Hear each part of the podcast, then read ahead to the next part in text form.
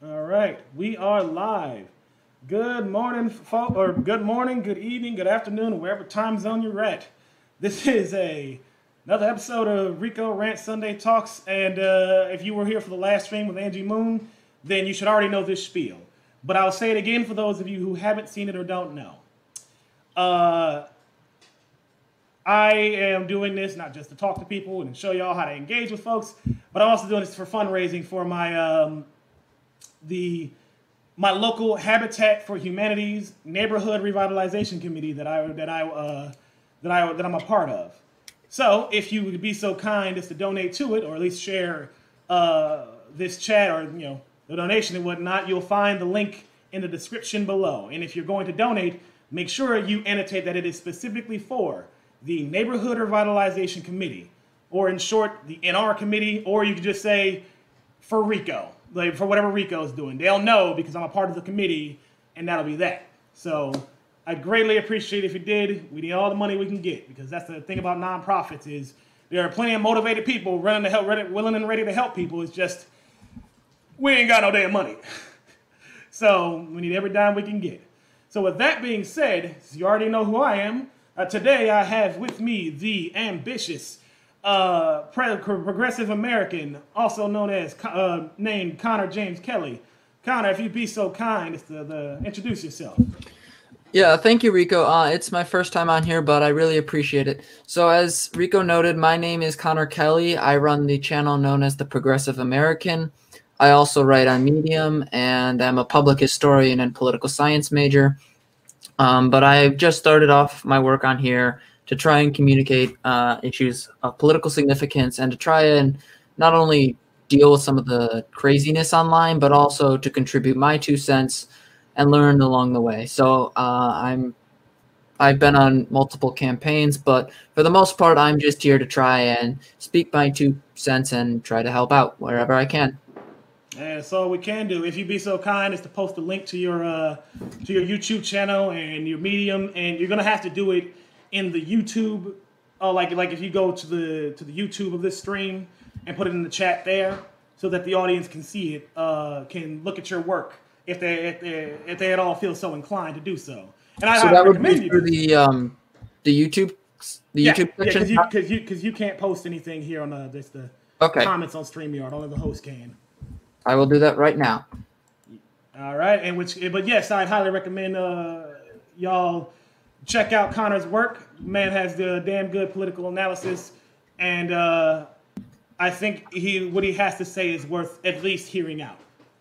And also, and also, he he has a thick skin, so he can if you if you got any criticisms, he can take it. I promise you. Yep. So, Connor, you wanted to talk about some things. By all means, the ball, the, the floor is ready to get it started. Alrighty, so uh, I don't. Did you post I, yet? Are you good on that? As we all know, there's been a bit of a problem with the current decisions by the administration to sue over 50 times uh, to overturn the election. And fundamentally, my issue right now is that it is part of a larger problem. We have, for some reason, and I don't quite know the reason yet, is that we have a culture that seems to, particularly on the right, disregard cult, political and social norms surrounding how we handle elections and how we just handle politics in general.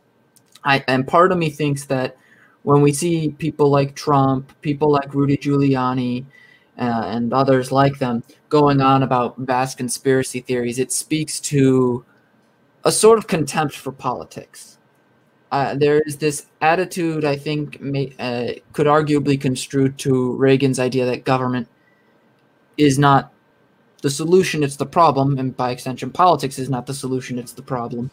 But I think more than that, we have a developing attitude on the right that seems to believe that everything that does not go their way, everything that is fundamentally different from them, is a threat to their political liberty, their their ability to organize. They they view it so much as a threat that they can are contemptuous towards it. Um, yeah. the recently the My Pillow guy, uh, Mike Lindell, I believe his name is, recently yeah. started going off about how it was stolen from Trump, even though the Supreme Court has explicitly said you guys have no standing. And now um, Diamond and Silk, with their massive following, said that if the Supreme Court won't change anything, the military will. I mean, we have a serious and, problem on the right. Yeah, no, it's they uh, uh, they have gotten to a point of taking that logical conclusion and basically just always seeing all politics like just just unnuanced, just ridiculously cartoonishly bad um, assessment of politics in our political system as just be like this logical conclusion is essentially the whole thing. It's not that they're wrong, it's that the whole thing from the top down is out to get them and just is, is conspiring against them. The whole thing. It's not that they're wrong. It's not that they don't have any evidence or facts to back up their assertions and conspiracies and whatnot. It's that the whole system is conspiring against them and, and everyone, including the Trump appointed judges, Republican, like die, like uh, lifetime Republican politicians, just everybody, everybody is somehow out to out, out to get Trump and out to and by proxy out to get them. They can't be wrong, and that's a huge fucking problem. Oh, absolutely. Like, yeah. And and the, the other thing is, I think we have an attitude in in the, the broader American political culture that seems to see government not as a fundamentally important part of serving the country, serving the people, belonging to the people. But I think we have a culture that sees government as inherently dirty, as the ability to regulate society as a naturally dirty thing. And this pessimistic attitude, I think, lends credence to what the Republicans do. Because yeah. someone can say, I mean, "Oh, they ran, they ran on government bad for so fucking long, while being in government and making things worse. And then they just they just always run on government bad, government bad, government bad. But I'm like, we need government. That's how that and not just now we need government. Government is never going to go away. That's the whole that that's the the organizing system uh, uh, function of any like any civilized society. That's just how it goes. Like you know, I mean, if we didn't have like government in in like a federal government, whatever the case may be, a organized governing body that you know organizes and you know governs and regulates the people will always form because that's just what happens. So when they uh, foundationally organize like or run on being opposed to that, they're essentially uh, opposing nothing because they could just kind of use they could just say just all of it bad, but at the same time it's unavoidable, and it's just it's just a a whole bunch of extremely contradictory views, and it's just a whole mess. And that's how we are at where we're at, where these guys have just a fundamental misunderstanding of even the most basic of shit regarding government and and politics and society overall. Yeah, and and more than that, I think it, it's this attitude of I, I know you've probably heard this phrase. It's a JFK quote where they always say, "Oh, uh, these left wing politicians they they want more services, they want a minimum wage or whatever have you, and they'll say, "Oh, ask not what your government can do for you, but what you can do for your country." Now, most of them don't know that that quote was kind of an evasion on the part of Kennedy to uh, justify his military interventions and was sort of saying, "Join the military." Yeah. Um, but more than that, it seems to me that our society does not view the government as an extension of itself as it should. Exactly. Yeah. And, it sees it more as an intervening power in a society that existed before it. And I actually have a reason I believe that is to be the case, and that's because simply it's like because getting involved in government is so inaccessible to most people, people don't see it as a part of their society in the way in the same way you see like public schools or libraries or law enforcement or fire departments or whatever the case may be, these things that are readily accessible and available to be involved in or become a part of for everybody versus government where it's effectively priced out most people, effectively made it so most people can't actually get involved with government in any real meaningful fashion. So they people have come to seeing government as a like I said a completely separate, almost like uh, alien entity within our country. It's just like, well, everything else functions just fine. We don't need the government. But I'm like, they function because of the government. But again, it's called it's called this kind of cognitive dissonance. Yep. You know what I mean? Well, and, and that's the other thing. I think a lot of people look at government, and most of the time they mean the federal government, and they yeah. don't realize how much influence they can have on the local level.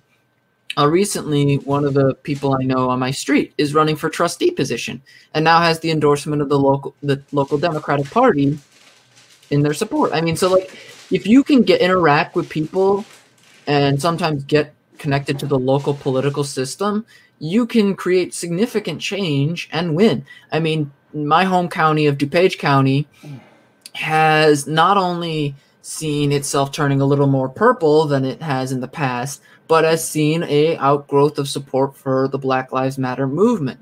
There was a, a large amount of demonstrations in Naperville, uh, which is my hometown. I don't, I'm not registered there.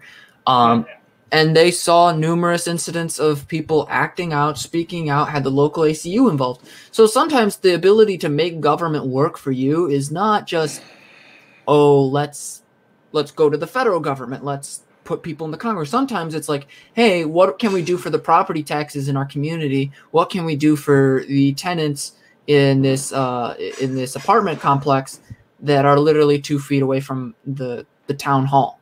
I mean, th- yeah. those are the things that also sometimes connect people to their government. Yeah, and that's what I would definitely a, encourage people to do because yeah, people think way too big scale when the most important thing you can do is locally. Truly, the most important thing you can do is gonna starts at the local level. You know what I mean? Like with me, I work with uh, the Habitat for Humanity in my community, uh, specifically the Neighborhood Revitalization Committee, and with our program involves, like, is we're going to be uh, helping low-income neighborhoods essentially revitalize their communities, you know, through uh, cleanups and uh, rebuilding and rebuilding houses and whatnot. You know, uh, housing homeless veterans. You know what I mean? So on and so forth. Like the best thing you can do, like it all starts locally. You can get involved. You don't have again. You don't even have to get become a part of a partisan institution like the Democratic Party or Republican Party you know what I mean? You don't have to. You if the goal should be, I would think, if you're involved in politics, is to help people or to make positive change. It's gonna start at your local level. So focus there. Look around you. What can like who's doing what and what can you do to help and do that. Yeah, absolutely. And and uh, some of the commenters in on your video, they're pointing out the media, and so I, I mean, there is an element I think of uh, media outlets sort of uh, not only not discussing the very real human things that people have to deal with, such as their material needs, their rent is one of the big ones right now because yeah. there's a housing crisis, but ultimately there's a, a desire to treat the people like they're responding to a top down authority rather than just people trying to live with their material needs. I mean, a lot of the discussion surrounding uh, housing and rent is being treated like a partisan talking point when the reality is these are people's lives. The pandemic yeah. has consistently affected the way we handle this. So, on the one hand, on the right, we've got a problem with a contempt for politics, but then there's also a media problem with um, people not being treated as people.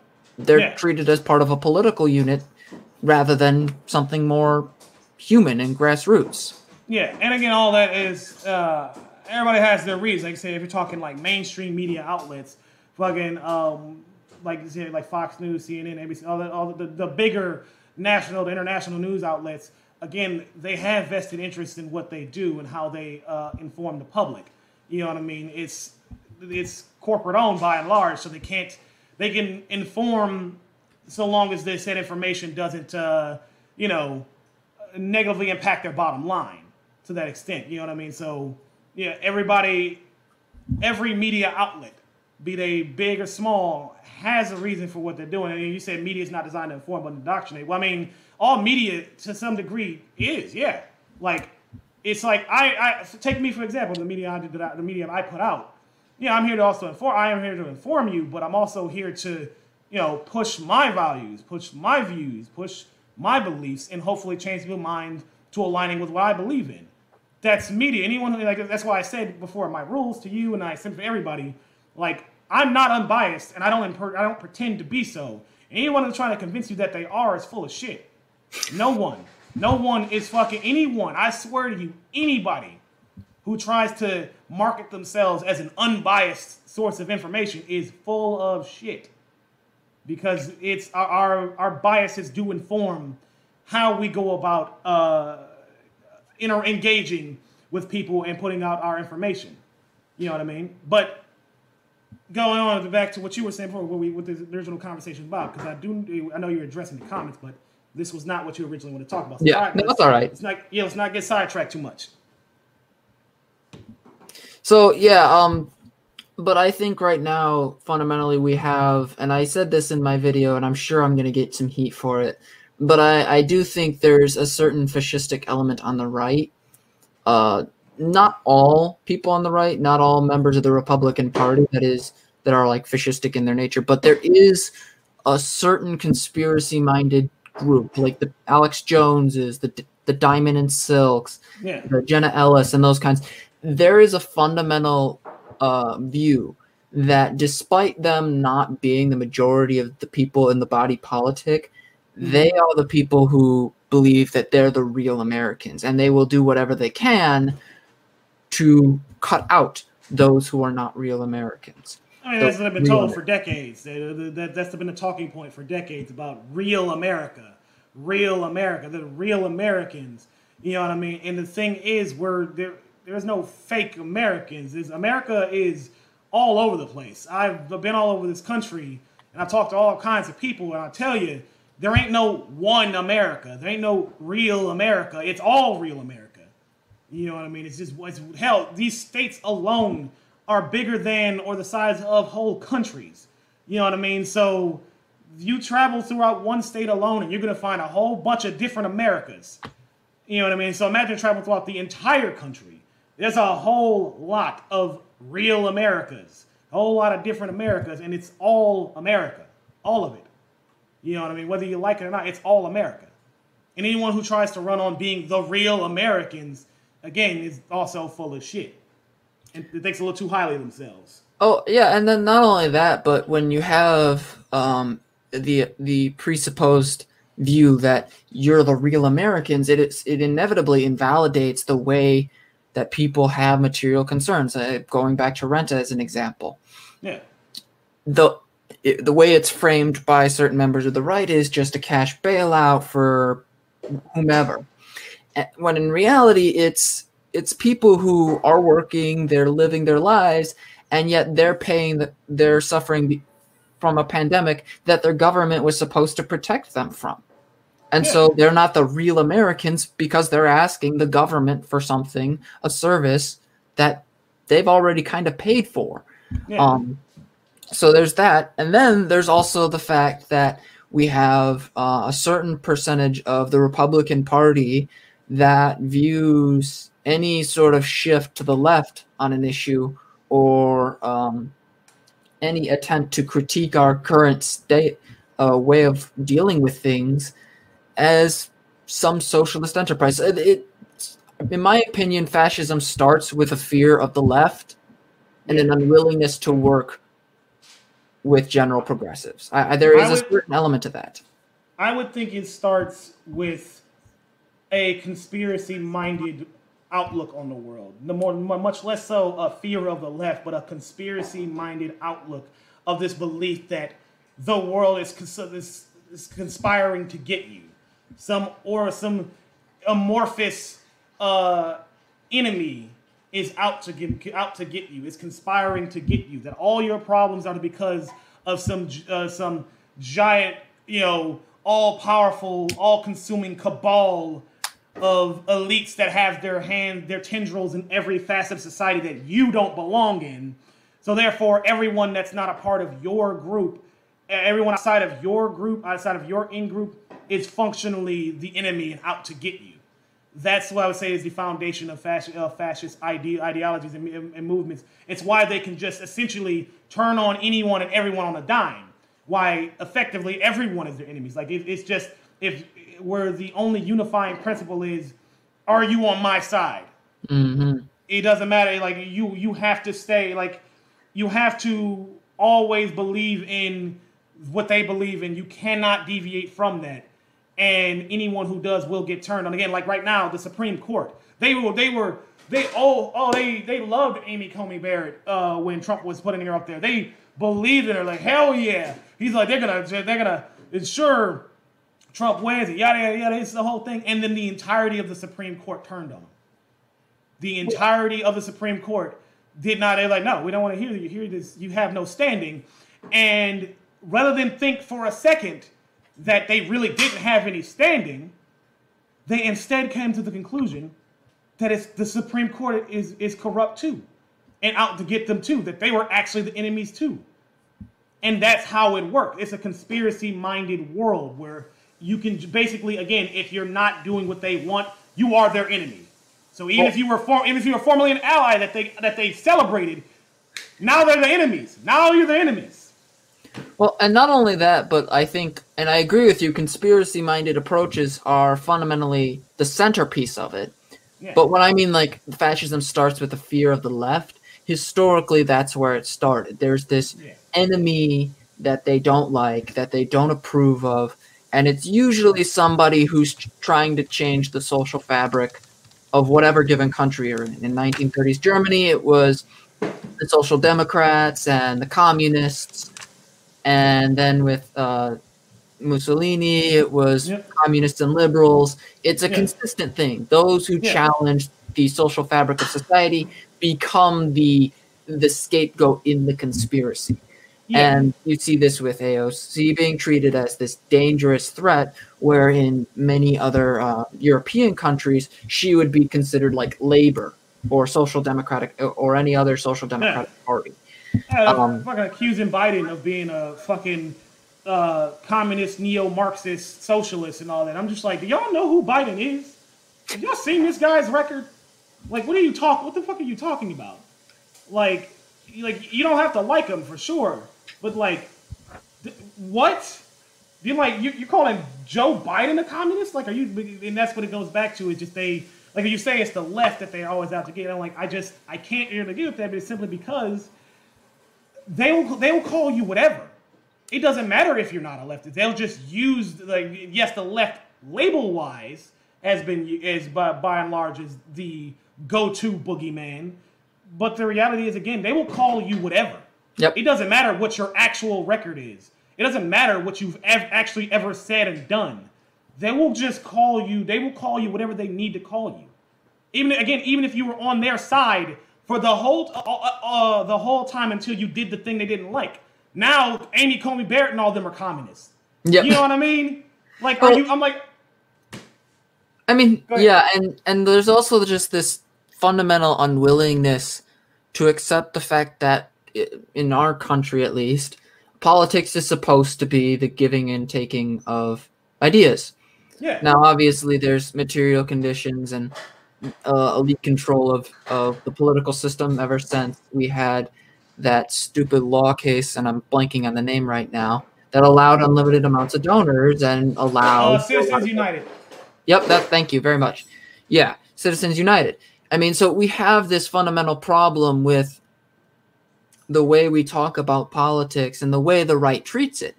And it's bleeding into our, our political culture, and it's been bleeding into our political culture arguably since Reagan.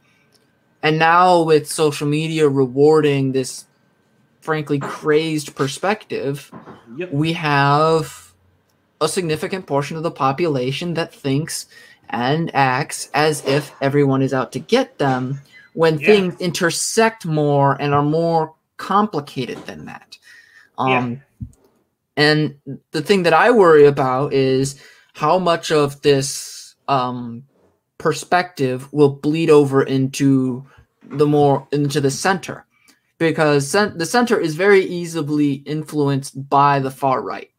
Yeah, and that's the, where it's the far right narratives all the time, all the time. Oh yeah, and like when someone called um, AOC a socialist, my question is which type? because that that will demonstrate how they act. If they're a social democrat, then they're not going to disregard democratic norms, and chances are you're not going to see, at least in theory, the level of abuse of power that you might see from more totalitarian ideologies.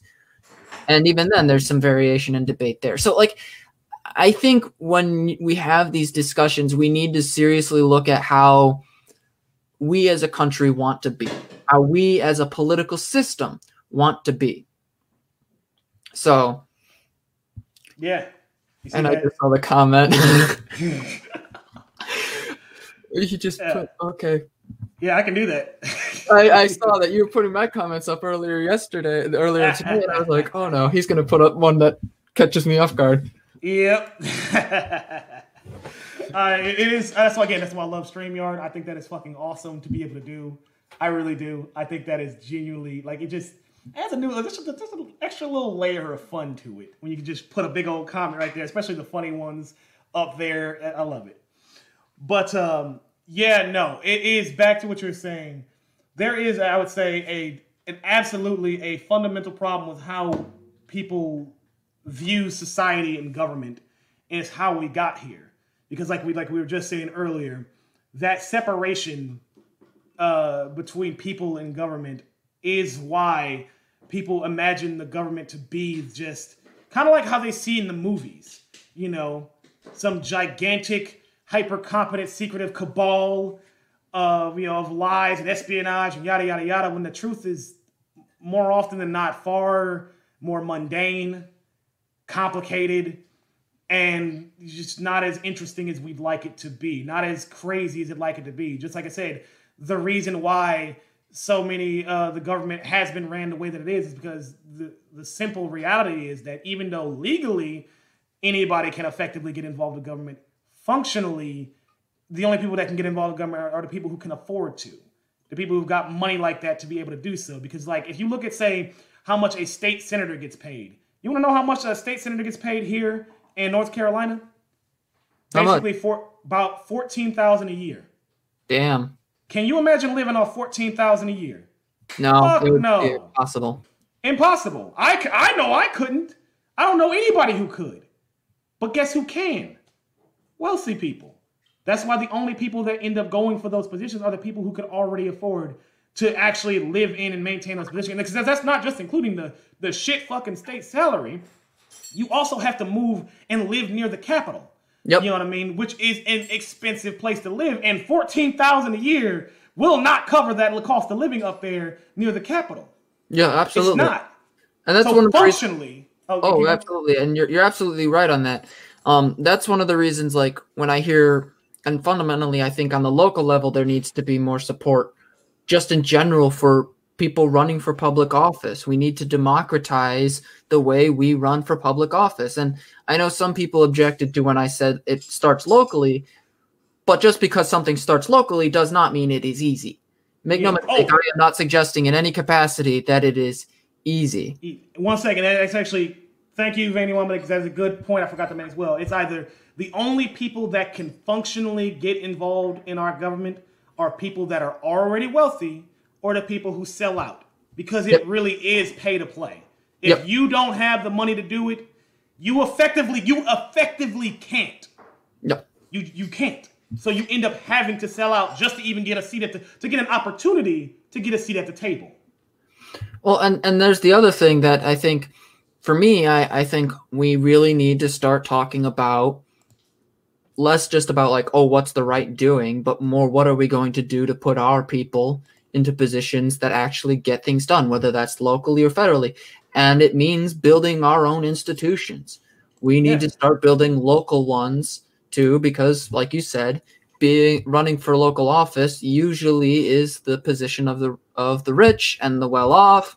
So we need to be able to support people who are and we can now thanks to because uh, back in the day before internet and crowdfunding yeah effectively you couldn't but now thanks to internet and crowdfunding and whatnot online crowdfunding is made extremely streamlined and easy we effectively can so it just comes down to being an effective organizer to be able to out organize the big money interests that can just pay their way into whatever you know what i mean money doesn't win anymore it's just now that we can organize, we can out organize them by raising the money we need to put our people in the right places.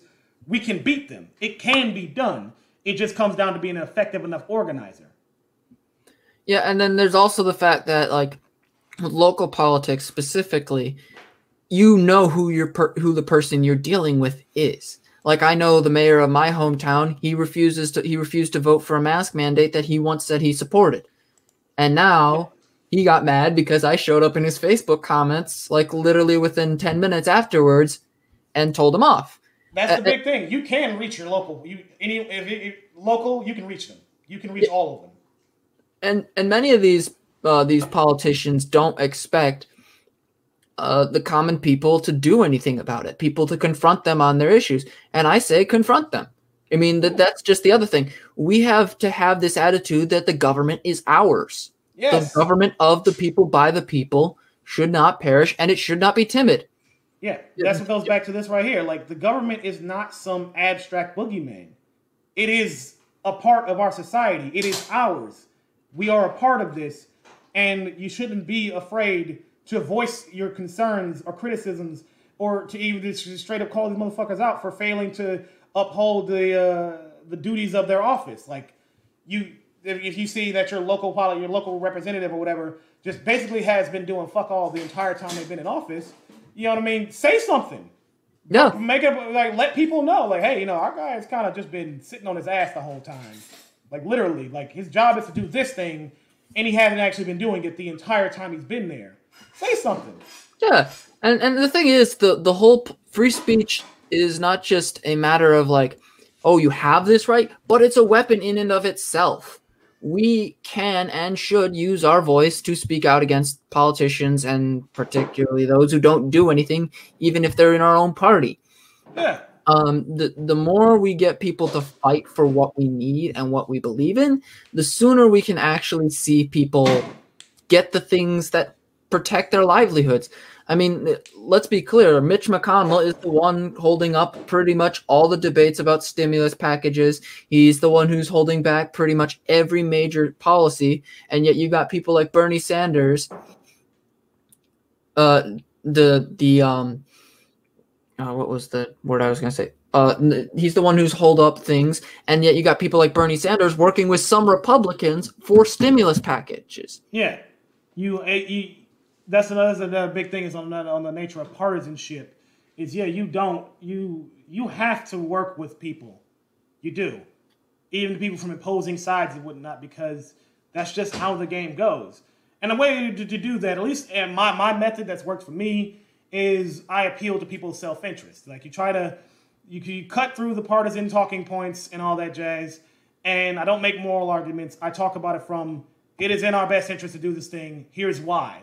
You know what I mean? That's why you even got Republicans like uh, Republicans in the House and whatnot supporting uh, stimulus checks and whatnot. In fact, it's been pretty unanimous about the stimulus checks. It's literally just been Congress and specifically Mitch McConnell that's held that shit up. I mean, Pelosi made some dumb calls herself on that, trying to because uh, he didn't want to. She didn't want to risk losing the election uh, to Trump. But even still, again, it's there's a lot more that goes into this. It really is. It's not as simple as people make it out would like would like it to be.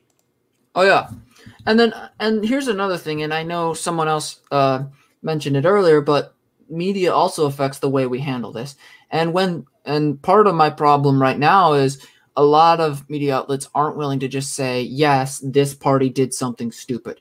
It's always a both sides thing. They, Republicans oh, yeah. say this, Democrats say this. I'm like, okay, sure, but which one of them said the right thing? Yeah, which they try to they try to speak of things in the vaguest of terms when when really we need to know unequivocally who is doing what and why.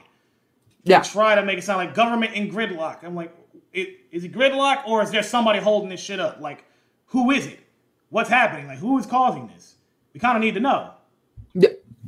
And and the thing is, the sooner there is accountability in terms of our culture, political our political culture, but also in our institutions, the sooner we can hold prevent uh, a fascist tide within right wing parties.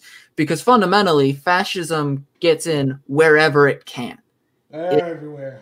It, it it will it's like a snake in the in the grass. It moves and it will avoid whatever threatens it. So you need to put threats everywhere. Um, but I also think that we have just uh, we fundamentally see this rise, and we don't have a lot of people able to su- to oppose it because fundamentally our political institutions don't support that opposition, but also because the way we talk about politics itself is wrong. Yeah. No, I said, and that's that's why I do what I do. That's why you do what you do. Because yeah, it's the way we have engaged with politics for the longest time up to this point has not been good. And also another interesting thing on that note, actually, something that has definitely caught my eye, and it's it's what caused me to feel a kind of imposter syndrome for the longest time. You know, seeing people that you thought was insightful or intelligent turn out to be kind of really, actually, really fucking dumb. It's that it's very easy, it turns out, to say things that are objectively correct. You know what I mean? Something that's just uh, honestly undeniable, and you think, oh, wow, this guy gets it. But then you peel past that surface of them just basically stating the obvious, or what should be obvious, and you realize they're not as insightful on these matters as you initially thought they were. You know what I mean? So I would say on to you all, maybe don't like I get it.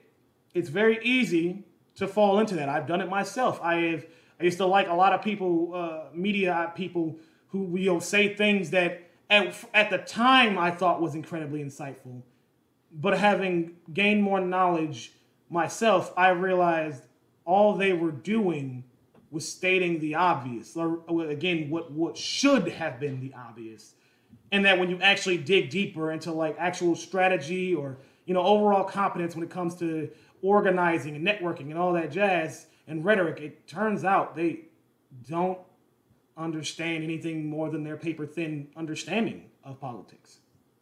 Yeah, and I'd, I'd say a broken clock, even a broken clock, is clock right is twice right a day. Twice. Yeah. Yeah. So I mean, don't don't attach yourself to any one person. Don't attach yourself to me. Don't attach yourself to Rico, except with subscriber counts. That's, that's another thing. Uh, but no, like, don't attach yourself to any one person and don't be afraid to learn for yourself on the ground what it's like to operate politically. Yeah. Uh, just three years ago, I wasn't involved in politics all that much, save for one volunteer job I did for a congressman. And even then, I wasn't all that good now I'm still I would still consider myself a learner, and I I think politics to some extent is the art of learning how to organize. Yeah. But now I feel a lot more comfortable not only talking about these issues, but actively participating with local officials, whether they be in the town I'm registered in, Dubuque, or where I live right now, Naperville. Yeah. I'm perfectly happy working with as many people as I can because I've learned how to. Yeah, and that's another thing I want to stress on that as well. Do not be afraid to fuck up. Yes. Because you're gonna get into this game. Some of you will probably make the mistake of thinking that you need to just know 50 years worth of context, like every last in and out of everything before you can talk about these things or address any issues. No, you don't have that. You need a fucking master's in political science to understand that uh, the potholes aren't getting fixed and the people in charge of fixing it aren't doing it. You know what I mean? You you, you don't need to have in-depth fucking knowledge of government, foreign policy, and all these things to be able to talk about these things. You just need to uh, try to learn and be open to changing. Because again, you can get it wrong. You may well get it wrong. I've been wrong. I will confidently talk without a doubt from my perspective and my uh, interpretation and understanding of things going on. But I will not hesitate to correct myself if I'm wrong. That's the big thing. Like I, because I don't want to be wrong. I don't want to be wrong in the long term. I'm confident in my ability to speak on whatever the fuck. But at the same time, I know that I can be wrong. And so, my because and how I've gotten better, how I've gotten so good, and I would say pretty fucking insightful, is because of my willingness to to change and grow and refine my views because you know I, it's very easy to get it wrong. Like a, a common one people make all the time will be like, "Oh, both sides are the same." I used to think that too until I refined my views more and more and realized, no, they're not the same. That's not how that works. That's never been how that works. That is an overly simplistic view of how things are working, why things are the way they are. So that's what I mean by that, you know? Be willing to refine your views to make corrections where they need to be and grow. Oh Jesus, that was an ad that just for some reason came up. No, but um, no, I mean, the thing is, uh, many times failure serves as a connecting point to your fellow activists. Um, yeah. Just uh, just an example from my own experience. I was uh, driving out to some of the small farm farm communities in Iowa from Dubuque in uh, December, which was fun driving out there. Uh, mm-hmm. And one of the things that happened was I got stuck on the side of the road because I had to try and turn around, and I got stuck. I nearly flipped my car, and had some farmers help pull me out. Couldn't get out, and within like a day, I was talking to about it with other activists on the ground because they had all had the same experience. And from those experiences, I networked with numerous other activists who I had no contact with in that county. So sometimes failure is is embarrassing and frustrating, yep. but at the same time, it's also the point where you can connect with people, the ability to create solidarity, and it's the ability to really humble yourself and admit, "Hey, guess what stupid thing I did today?" That that that resonates with people because we all do stupid things. Yeah, for real. And that's why I say unto you is just I say unto folks, you throw your ego out the window. You come in this game with a big ass ego and an inability to uh, believe that you can be wrong or get things wrong or fuck up. Then you you will become stagnant and just be uh, a one trick pony. Conversely, if uh, you know if you're too, I would say, I guess timid. You know, you're never really gonna say anything because I'm like, it doesn't matter if you're right if you don't open your mouth. Yep. It doesn't matter if you knew better if you never said anything. You know what I mean? That's why I was just like, some people say to me all after the fact about a thing that they knew was the correct choice or answer, and I'm just like, well, why didn't you say anything? And they and they're like they're just you know kind of mumble about there, but I'm just like like it doesn't matter if you knew better if you never said anything. Yep. So you have to say something. Yeah, and and like that's the other thing that frustrates me. It we have this problem on the right, but we also have an unwillingness to say it's on the right and that the right's contributing to it. We need to be able to say, no, we, this is the problem, and we need to confront it directly. Uh, the reason I think the right's really successful at selling itself is it sticks to its one message, one message, its simplistic message, and we need to be saying, no, we will. Government is not the problem it works for you. That's the message we need to keep saying. The government belongs to you. And if politician A doesn't work for you, we'll give you politician B who will. Yeah. We need to be make outline, make it very clear what the problem is, and also very clear how to fix it. And we need to repeat that for sure. You know yep. what I mean? And again, also again, another big thing is I, I stress oh so much is talk to people where they are, not where you want them to be. So you don't fucking come at people with the jargon and the in game you want if you can't even still talk talk to them like where you where they are right now. Like I know I know lots of folks, you know, communists and all that jazz who you know want us to move to communism and all that. I'm just like, okay, that's cool. You want to get there, but where are we at right now? Like, how do you even yep. get high? We're not going to get to that from this. I promise you that. So talk to people where we are right now, where we're at, and outline a path towards that way. And I mean an, an, a realistic path.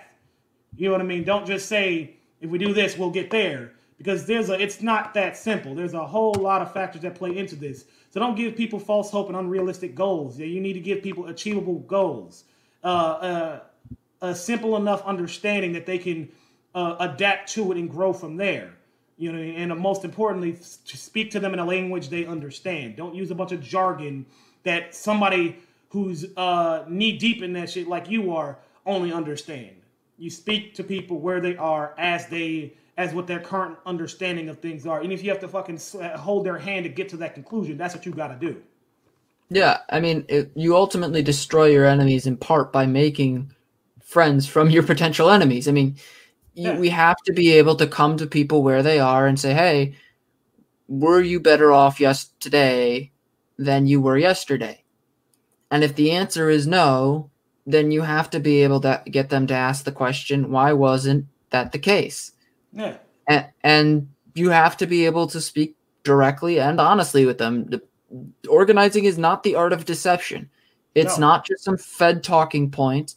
It's connecting with them. Case in point, I, I got involved in politics in part because I am I really feel strongly about disability rights because of personal things that I go through. I might I might talk about that in another video, but in more detail. But like that's the thing that connects with people.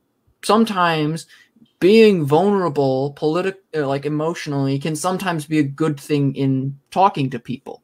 Because yeah. if people know you're real about what you believe and why you believe it, they're not gonna they're not gonna be as likely to disregard you because you're no longer abstract.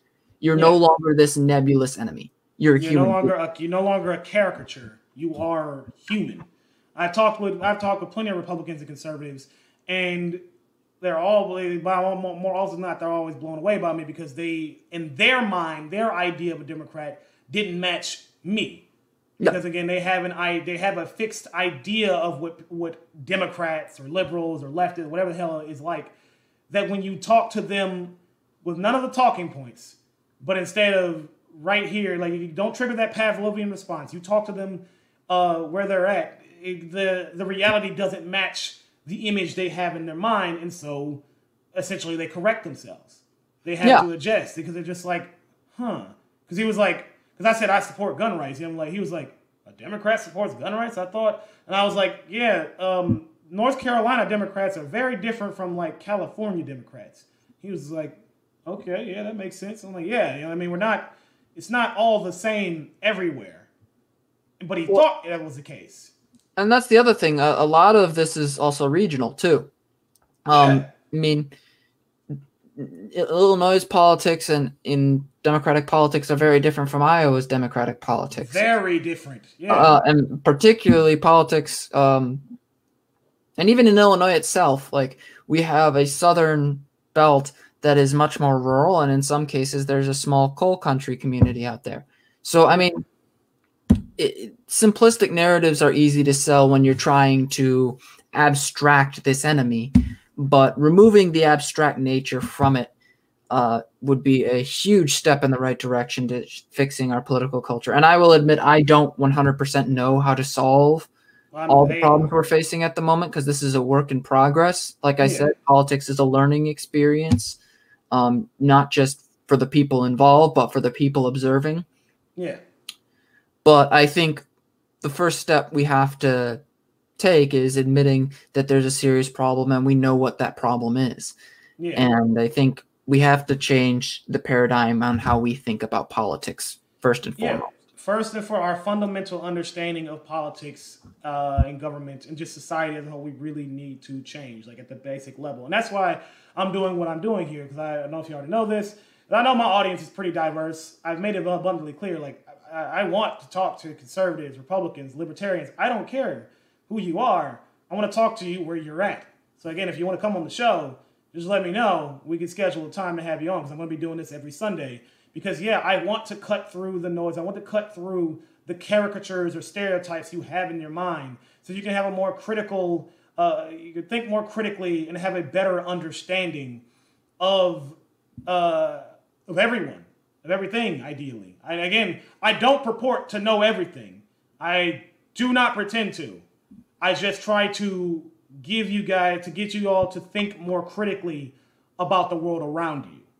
You know what I mean? I do, I, I, and again, also, I do not pretend to be unbiased. I do have my own defined beliefs. I do have my own political goals and social ends that I want to see realized, and I will not hesitate to advocate for those things with you. You know what I mean? To try to change your mind. If I don't change your mind, cool beans, but I am going to try. You know what I mean? Yeah. Ultimately, I want to talk to you all where you're at and maybe clear up some things that you didn't understand before. Yeah, and then and that's that's just really the thing. Like a lot of times, like I I write on the side as an opinion writer and editor at my college, and one of the things that I got heat for was my state of mind, I my opinions. And one of the people I said uh, talked to, he said, "Oh, you're you're you're biased," and I said to him, did you not read the opinion section? It's literally it's it, did you not read the title opinion? Um no, I mean people don't be afraid to say this is where I stand, and yeah. you're going to have to respect that because yeah. ultimately you have your reasons for what you stand for and what you fight for. And having a strong opinion is not, and nor will it ever be, uh, the same thing as being stubborn or unwillingness to listen. Yeah. Strength is not being belligerent and other things like that. It's it's being able to say here's my reasons for what I believe, here's what I think it will do and you listen to me and I'll listen to you. Yeah. That's fundamentally what strength uh, at least on this interpersonal level should be and is. Yeah. No, I'm saying, like I said, I'm flexible. I'm willing to change, but at the same time, yeah, I do. I have my defined beliefs, like regarding healthcare. Like I, it's just I'm not folding on that one. You know what I hmm. mean? I know where I, I know I want a single payer universal healthcare system, and I'm not folding on that. How we go about doing it is it is up for this is up for debate, but I'm not folding on that belief that that's eh, that it's not only possible, but that's absolutely what we need, and that's where the conversation starts with me it does like I don't. It, you're not. I like I say to people, you're not going to change my mind on that. Oh, well, the only thing I want to discuss is how we go about doing it, and that's okay. I would say to you, you know, what I mean? It's yep. okay. Well, and uh, I I don't remember where this quote's from, but it says a compass will always tell you where true north is, but it will never tell you about the swamps, the roads, or the trees that are in your way. And if you just follow that compass and only that compass, and not the way you get to true north, what the hell is the point of having true north knowing true north in the first place you have your goal okay but how you get there and how you enact it in an effective manner is just as important as the goal itself. It's just as important as the goal itself. Absolutely. That was an incredible quote. So with that being said we're getting towards the time because i got to talk at one. So i'm opening the floor to questions. If anybody has any questions for uh, for connor here. They say, yeah, y'all ain't gotta ask me no questions. I, y'all know where to find me. I'm always around. But having my guests on, I want you guys to ask them specific questions, uh, you know, while I have them here. So, if you have a question of any kind specifically towards Connor, do not hesitate to ask. This is the time to do it. Is that uh, one coding when you said uh, shelter and food care should not be a should be a fundamental human right, not a privilege. Is that a question for me, or is that just a statement? That, is, that was just my take. That was just a statement. Okay. Well, I'd no, agree. I agree. I'd agree with that. I mean, if you if you don't have the a roof over your head and you, a means to protect your life, you don't. Yeah, I would agree oh, with that yeah, one coding. Yeah, I would agree with that sentiment very firmly because if you don't have a roof over your head and the means to protect your ability to live, then can you really say you have a right to life? I don't think so. The means by which we protect our life are just as important as the right to life itself. Yeah, you can't separate the basic material needs, the uh, necessities to live from the right to life. You can't. You try to tell people you have the freedom to to to live, but also we're not going to give you anything you actually need to live. Then really, you the the only freedom you have is to uh, try not to die essentially that's all that that that, that becomes all you think about all you focus on is trying to get those needs rather than actually live. You know your your, your focus is surviving not living. And i don't want people the entire lives to be dedicated to uh just barely surviving. Because that's not a life. That's not living. That's not freedom. It's, it's pain. That's what it is. That's a miserable fucking experience. Anybody who fetishizes the idea of suffering, uh, of hardship, I pro- I'm sorry. I, you you had I will give you nothing but my ass to kiss because that is a mi- misery. There's nothing honorable about misery. Yep. Nothing. And, and and to be clear, it, people who suffer are not less than others who don't, but it's it nobody wants to be in that position nobody wants to live in poverty and, and people shouldn't be expected to. Okay am i good? Yeah sorry my mic my mic had uh, i accidentally knocked it out a little bit. Yep. All right. So do we have any more any questions? Any last, let's say, last uh, last chance, and then I'm uh, we're gonna do the closing statements and all that, and advertisements, and that'll be that little break before the next talk at one o'clock. Wait till 55 minute mark. Mm-hmm. All right, all right, and five, four, three, two, and one. All right. So with that, then we're gonna go ahead and do our little closing remarks. Um, I'll be having a talk with uh, Vintage Miranda, or Miranda. You, she's uh, been a regular on my show, so you know you you all already know her. Um, at one o'clock on another stream, so I'd hope to see you all there. Uh, same as I said before at the beginning, I am fundraising for my local Habitat for Humanity's Neighborhood Revitalization Committee that I'm a, a member of. And if you'd like to donate, uh, the link to the donation page is in the description below on uh, in YouTube. And um, if you're going to donate, make sure you make uh, make it apparent that it is for the Neighborhood Revitalization Committee, or in our Committee for short, or just say it's for Rico, and they will know that it's for that committee. Um, so with that being said, Connor, if you'd like to advertise yourself one last time. Alrighty, my name is Connor Kelly. I am the Progressive American. You can find me on my channel there, and you can also check out my Medium. Just put in Connor Kelly. I'll it's in the link in the video, um, and I'll put it on my Twitter at CJKelly35. Um, but I'd like to thank Rico for having me. And if there's one takeaway from this stream that you get, is the government and politics are the art of you. It belongs fundamentally to you, the people, and don't let anybody tell you otherwise. That's good. You're damn right. All right, then. With that being said, uh, I'm going to go ahead and end the broadcast. I will see you all at one o'clock if you all you know, carry over to that talk. Uh, thank you for viewing, and see you in a little bit. Thank you for having me.